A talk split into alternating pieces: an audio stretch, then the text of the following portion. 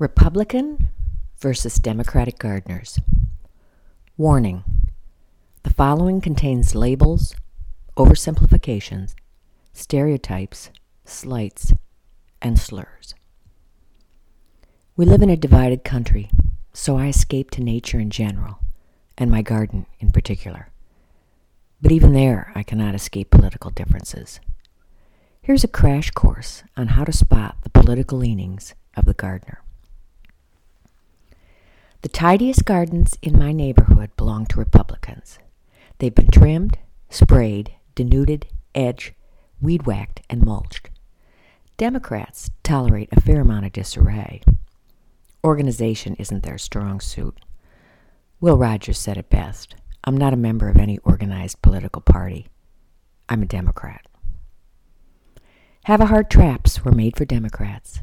Democrats are tolerant to a flaw they only trap critters after they've eaten their way through the vegetable garden many times.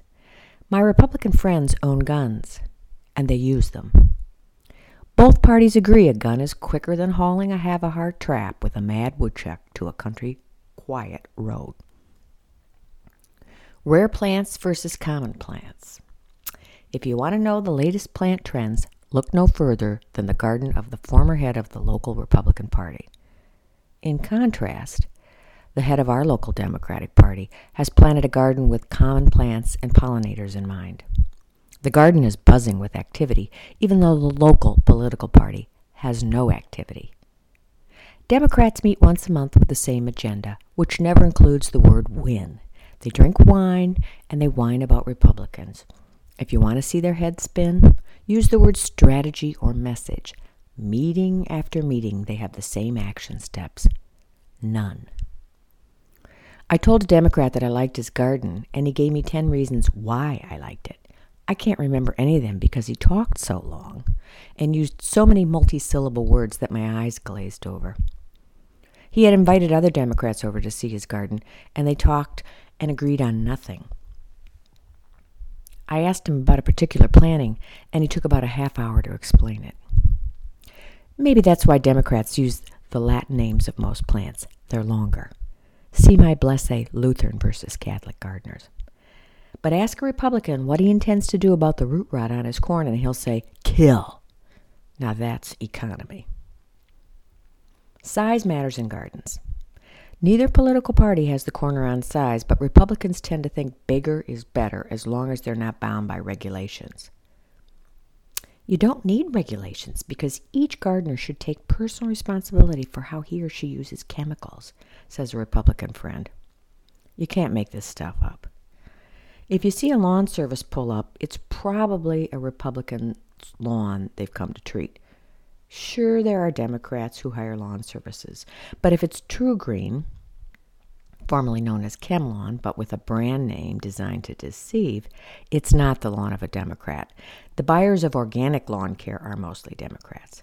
They're suckers for anything labeled organic. They don't take a chemical approach to pests. They tolerate dandelions and other weeds because they believe they're good for beneficial insects.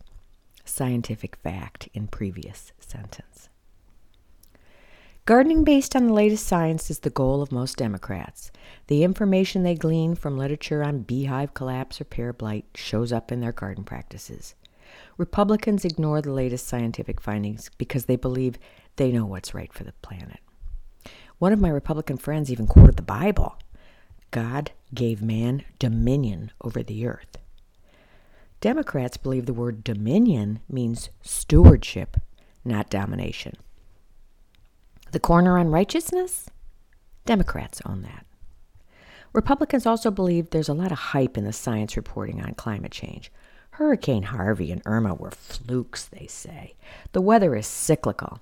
I ask, well, how do you explain the three warmest years on record? Their answer? Propaganda from the liberal media. When I show them that Republicans own most of the media, they say, why do you make this stuff up? Okay, we're pretty deep in the weeds right now. So grab your Roundup or other newly unregulated chemicals.